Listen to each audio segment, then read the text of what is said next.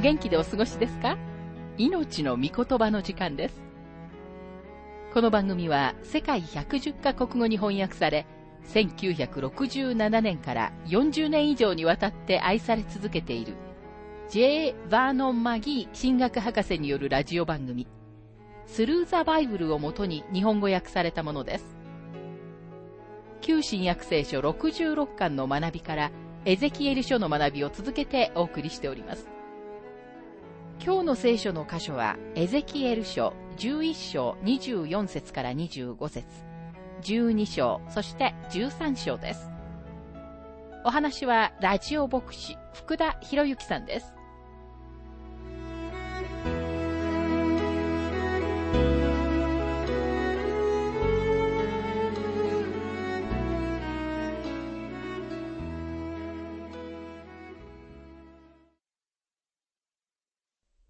エゼキエル書11章の学びをしていますが、24節また霊が私を引き上げ、神の霊によって幻のうちに私をカルデアの補修の民のところへ連れて行った。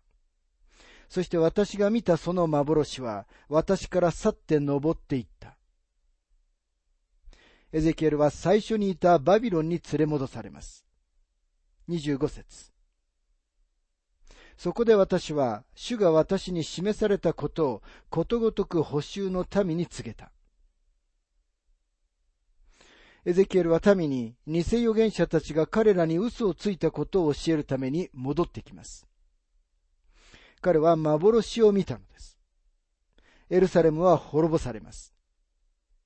そして完全な補修はもう目と鼻の先です。彼はなぜ神様が彼らを裁かれるのかを語ることができるのです。民はエゼキエルに耳を傾けることはしませんが、それでも彼は彼らにとっての印であり続けなければなりません。12章はエゼキエルが続けて裁きが切迫していることを宣言する部分で始まりますが、民は信じません。ここで重要なのは、神様の御言葉が宣言されることです。エゼキエルは確かに神様の御言葉を述べ伝えなければなりません。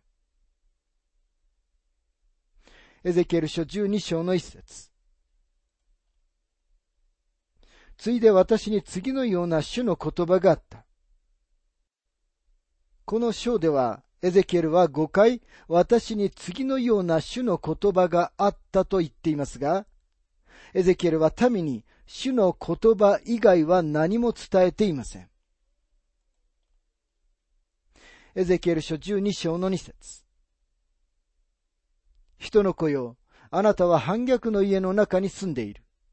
彼らは反逆の家だから。見る目があるのに見ず、聞く耳があるのに聞こうとしない。もちろん神様はこの民について、前にエゼキエルに警告を与えました。でももう一度彼に思い出させておられます。なんならエゼキエルががっかりしているかもしれないからです。神様はずっと前のイスラエルの歴史の始まりの時に次のように言われました。新明記29章の4節しかし主は今日に至るまであなた方に悟る心と見る目と聞く耳をくださらなかった。この民は目が閉じられ耳が聞こえなくされていたのです。この民に関するこの真理を確認した預言者はエゼキエルだけではありませんでした。イザヤとエレミアもそうでした。イザヤ書6章の9節から10節にはこのように書かれています。すると仰せられた。言ってこの民に言え。聞き続けよ。だが悟るな。見続けよ。だが知るな。この民の心を声にぶらせ、その耳を遠くし、その目を固く閉ざせ。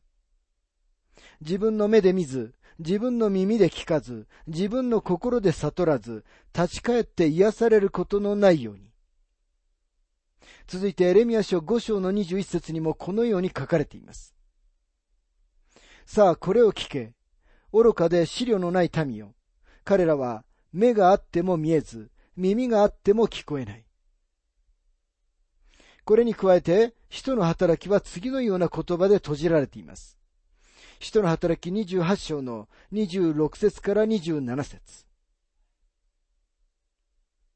この民のところに行って告げよ。あなた方は確かに聞きはするが、決して悟らない。確かに見てはいるが、決してわからない。この民の心は鈍くなり、その耳は遠く、その目はつぶっているからである。それは彼らがその目で見、その耳で聞き、その心で悟って立ち返り、私に癒されることのないためである。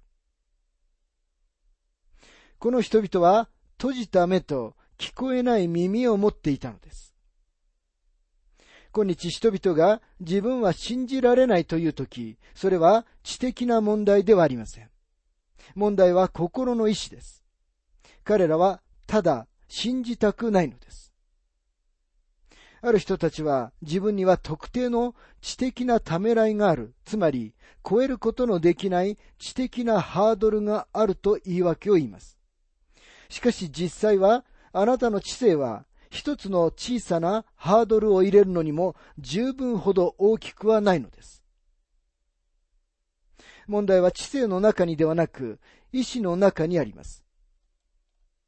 生活の中に罪があるので、人間は神様に立ち返りたくありません。神様を信じたくないだけなのです。イスラエルはただ、この世のミニチュアです。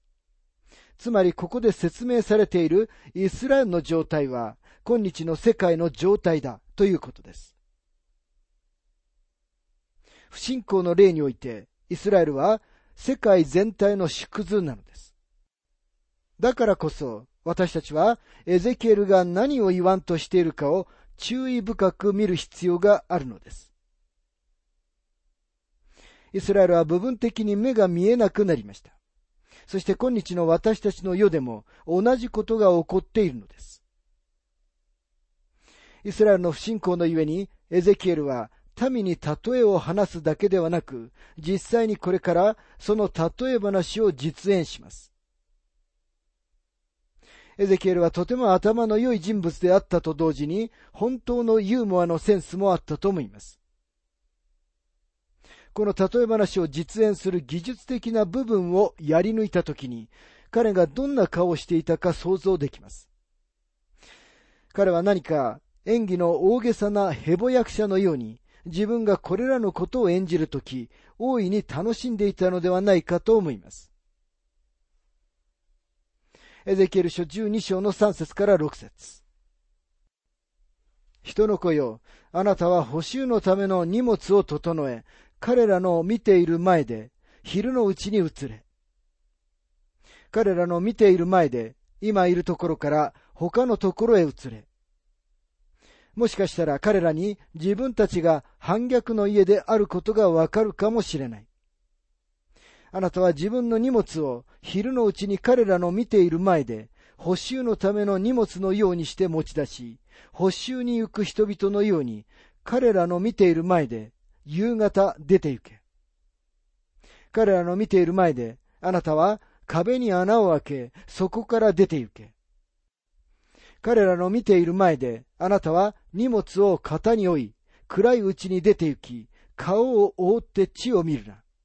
私があなたをイスラエルの家のために印としたからだ。確かに彼の行動は滑稽です。エゼキエルがしたことは次のようなことでした。自分の家に入っていきます。その当時の家は道のすぐ脇にありました。まるで旅行にでも行くかのように荷物を詰め、壁に穴を開けて道に出てきます。それがどういう結果があったかは想像できるでしょうかスーツケースを下げた人物が壁から出てくるのです。おそらくこの奇妙な行動を人々は立ち止まってみたに違いありません。エゼキエルは彼らのために答えを持っていました。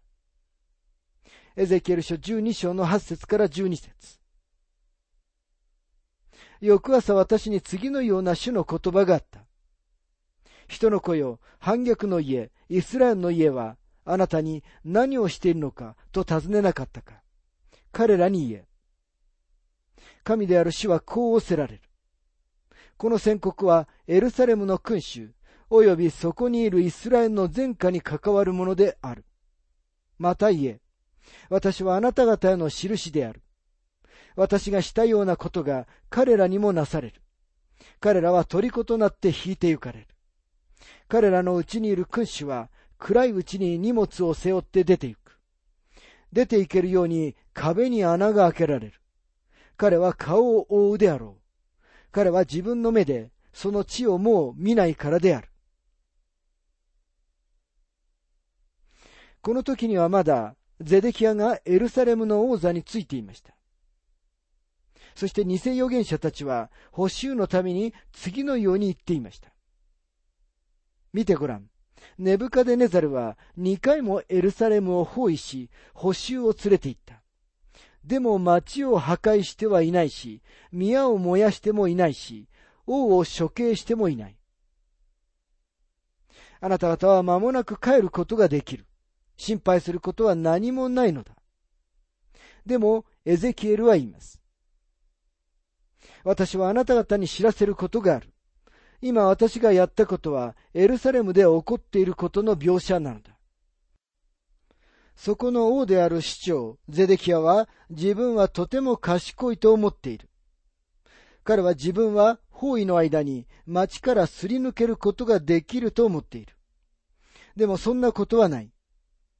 彼が町を離れるとき、彼は地面さえも見ないのだ。なぜゼデキアが地面を見なかったかわかるでしょうか第二列王記25章の一節から七節の歴史的な記録を読んでください。それは、後でネブカデネザルが彼の目を潰したからです。そのことが第二列王記25章の一節から七節に書かれています。ゼデキアは偽り者で悪い奴でネブカデネザルとの条約を破ったのです。異教の国の王、ネブカデネザルの方がイスラエルの王座についている男よりも尊敬に値しました。今日不正直なクリスチャン以上に教会を傷つけるものはありません。特にその人が主の働きには活動的な信者であるのにビジネスの世界では評判の悪い人であるなら、なおさらです。ゼデキアはそのような人物でした。そして偽預言者たちが、エルサレムは素晴らしいよと言っていたときに、エゼキエルのメッセージは、この補修の民にとっては、苦い眼薬のようでした。エゼキエル書12章の17節から19節ついで私に次のような種の言葉があった。人の子よ、震えながらあなたのパンを食べ、おののきながら、こわごわあなたの水を飲め。この地の人々に言え。神である主は、イスラエルの地のエルサレムの住民についてこうおせられる。彼らは自分たちのパンをこわごわ食べ、自分たちの水を怯えながら飲むようになる。その地がそこに住むすべての暴虐のために痩せ衰えるからである。エゼキエルが演じるにはこれはなかなかの演技です。彼は道にテーブルを持ち出し、そこに座って震えながら食べるのです。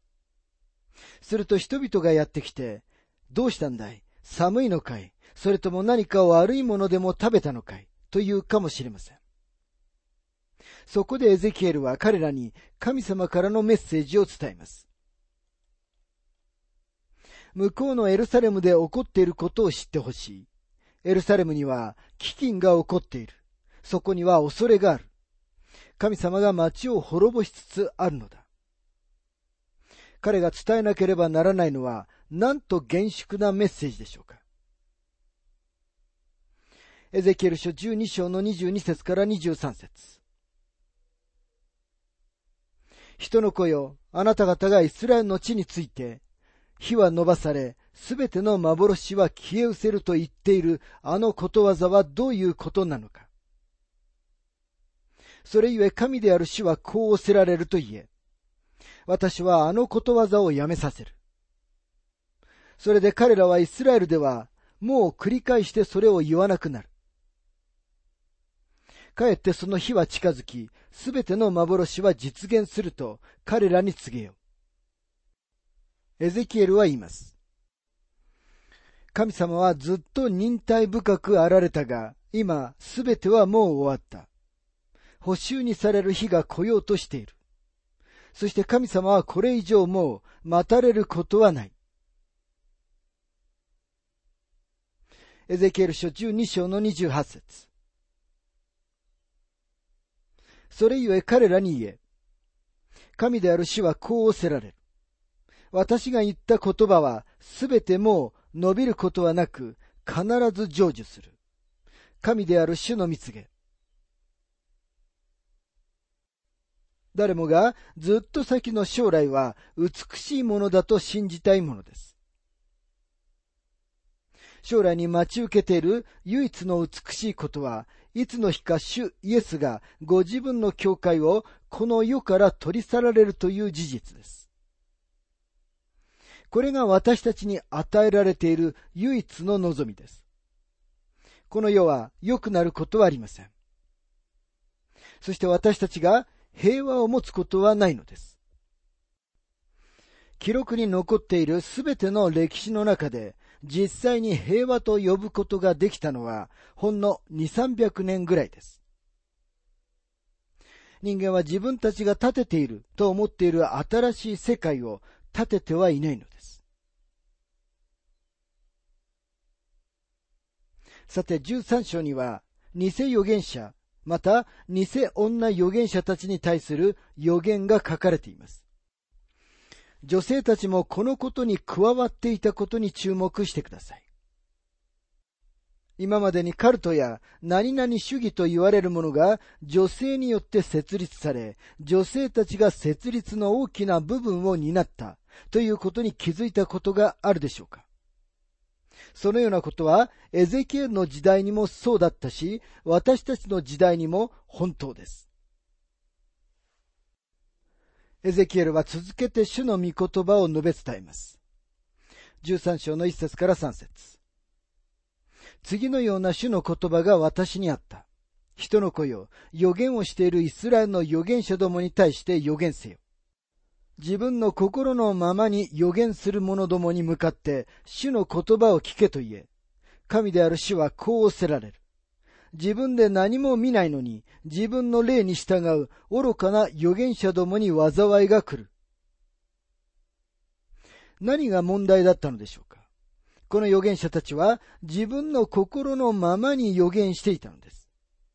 講談に立って自分自身の見解を述べるだけで神様の御言葉を述べ伝えないことの人物を神様は裁かれます。このような人々は自分たちの考えを述べているだけです。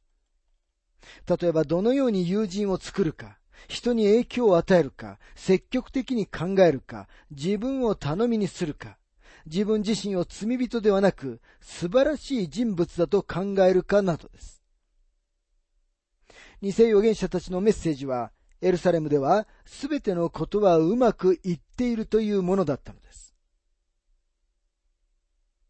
エゼキエル書13章の17節から18節人の子よ、自分の心のままに予言するあなたの民の娘たちに、あなたの顔を向け、彼らに予言して言え。神である死はこうおせられる。皆の手首に樹宝の紐を縫い合わせ、あらゆる高さの頭に合うようにベールを作って、人々を罠にかける女たちに災いが来る。あなた方は私の民である人々を罠にかけて自分たちのために人々を生かしているのだ。エゼキエルは偽預言者たちに抵抗すべきでした。ここにはあなたの民の娘たちにあなたの顔を向け彼らに予言して言えと書かれています。創世記10章の8節から9節には、ニムロデが主の見前の力ある漁師と呼ばれています。創世記10章の8節から9節にはこのように書かれています。クシュはニムロデを生んだ。ニムロデは地上で最初の権力者となった。彼は主のおかげで力ある漁師になったので、主のおかげで力ある漁師ニムロデのようだと言われるようになった。実際彼は人間の魂の漁師でした。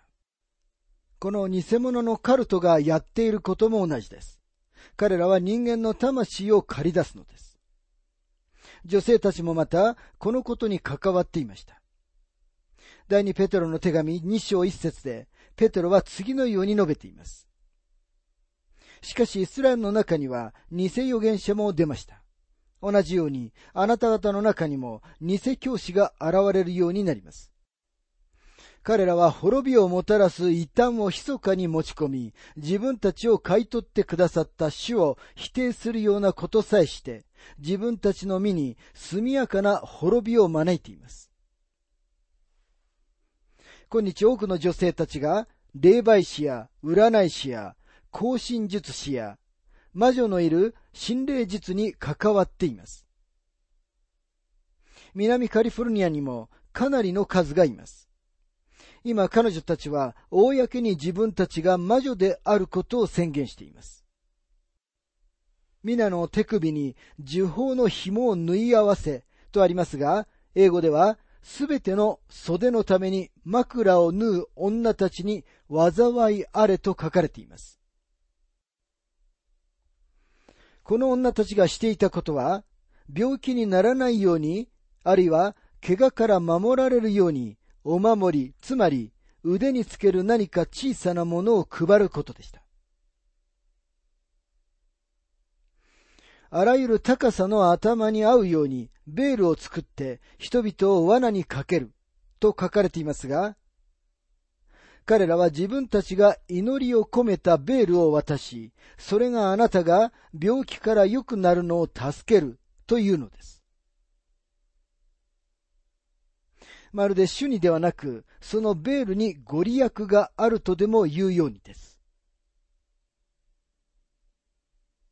今日あなたが自分の周りに見ているものは新しいものではありません。人類の種族と同じほどにそのような低俗な偶像崇拝は古くからあります。エゼキエルが彼の時代にはっきりそのことを公然と非難したとき、その非難は主の言葉であって、彼自身の言葉ではありませんでした。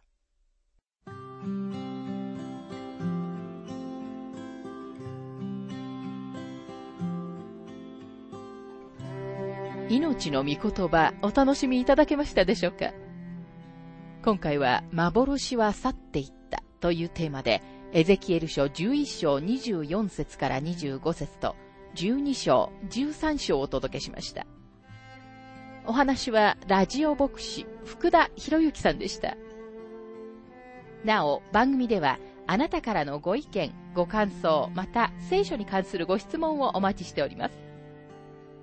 お便りの宛先は、郵便番号592-8345大阪府堺市浜寺昭和町4-462浜寺聖書協会命の御言葉の係メールアドレスは全部小文字で ttb.hbc.gmail.com ですどうぞお気軽にお便りをお寄せください。それでは次回までごきげんよう。